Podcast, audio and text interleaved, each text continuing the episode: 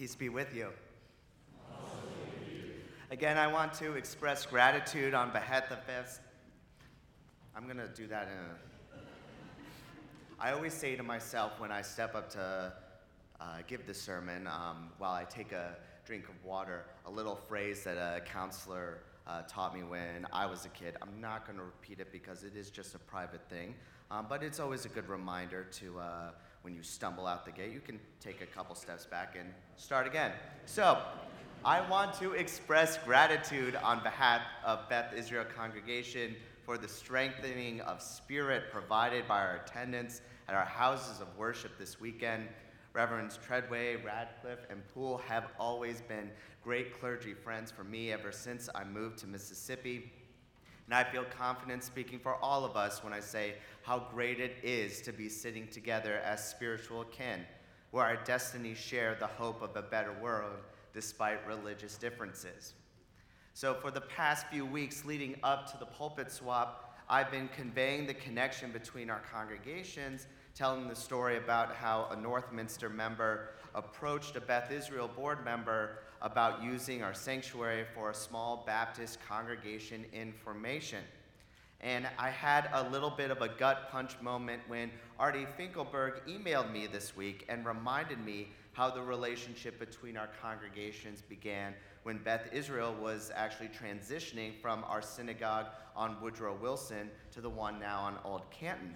And I read those lines of the email a few times because I'm just now processing how I've been telling the story wrong since I learned it almost four years ago.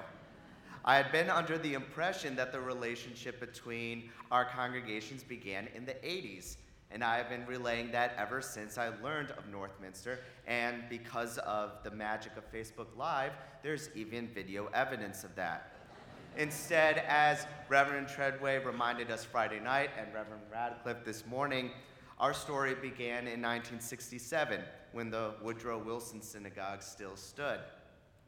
Now, nobody had corrected me before about this discrepancy, so maybe it wasn't noticed by my congregation. But still, I could not help but feel a little bit embarrassed.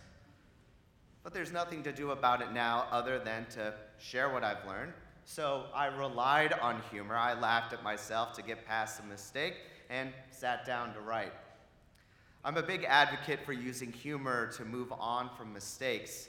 Laughing with yourself is a quick way to ensure some levity and easy happiness to support carrying the many burdens of life. But of course, humor can be a tricky tool to use. Although levity is the reward for its use, we don't want to risk taking away from the importance of any given moment.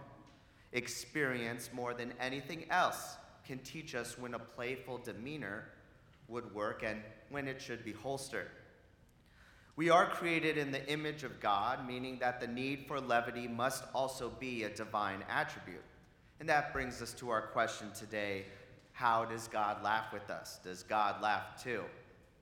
It's a powerful question to ask given the lectionary readings this week from Deuteronomy 30, from Moses' final speech to the Israelites. If your heart turns away and you give no heed and are lured into the worship and service of other gods, I declare to you this day that you shall certainly perish. And in Matthew, the Sermon on the Mount, if your right hand causes you to stumble, cut it off and throw it away. It is better for you to lose one part of your body than for your whole body to go into hell. Bringing humor into these verses feels a little bit inappropriate, especially given their place to inspire us as we sit in a worship service.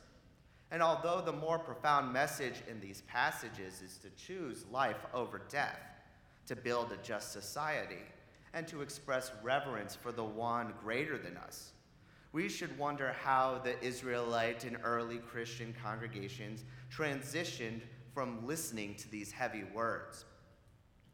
So I went to movies. In the second Lord of the Rings movie, The Two Towers, the Fellowship of the Ring is separated, and some of our heroes go to aid the kingdom of Rohan.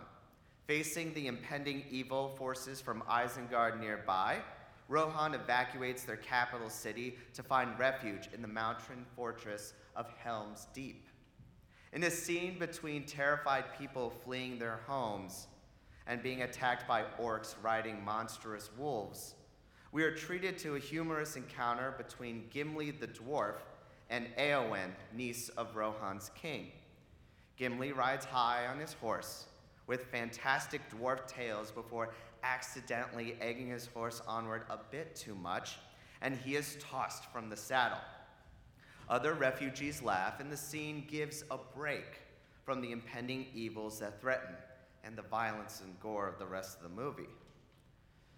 It is hard to imagine that refugees and warriors found humor in their endeavors, yet the laughs still echoed in the field, even if only for a moment.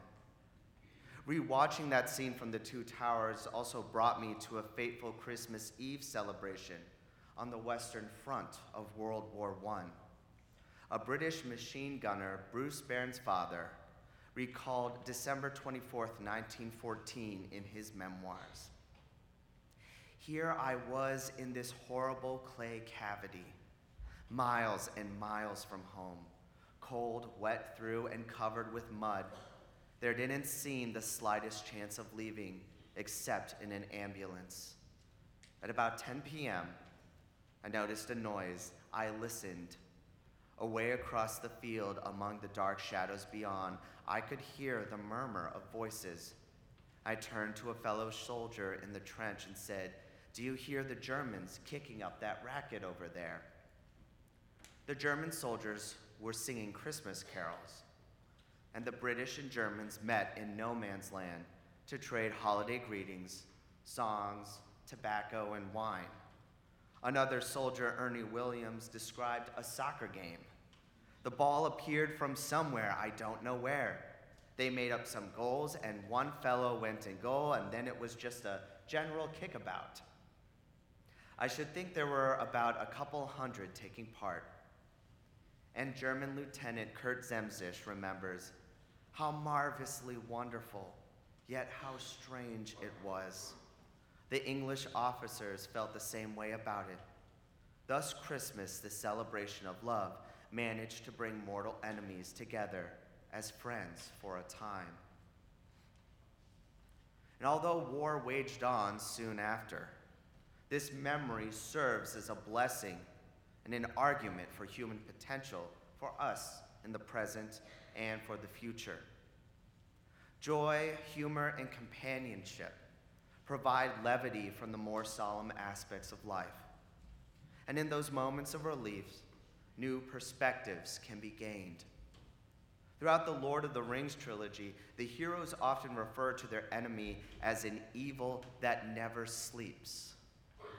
It's hard to imagine not sleeping at all, yet perhaps the lack of rest allows their cruel and violent intentions to persist.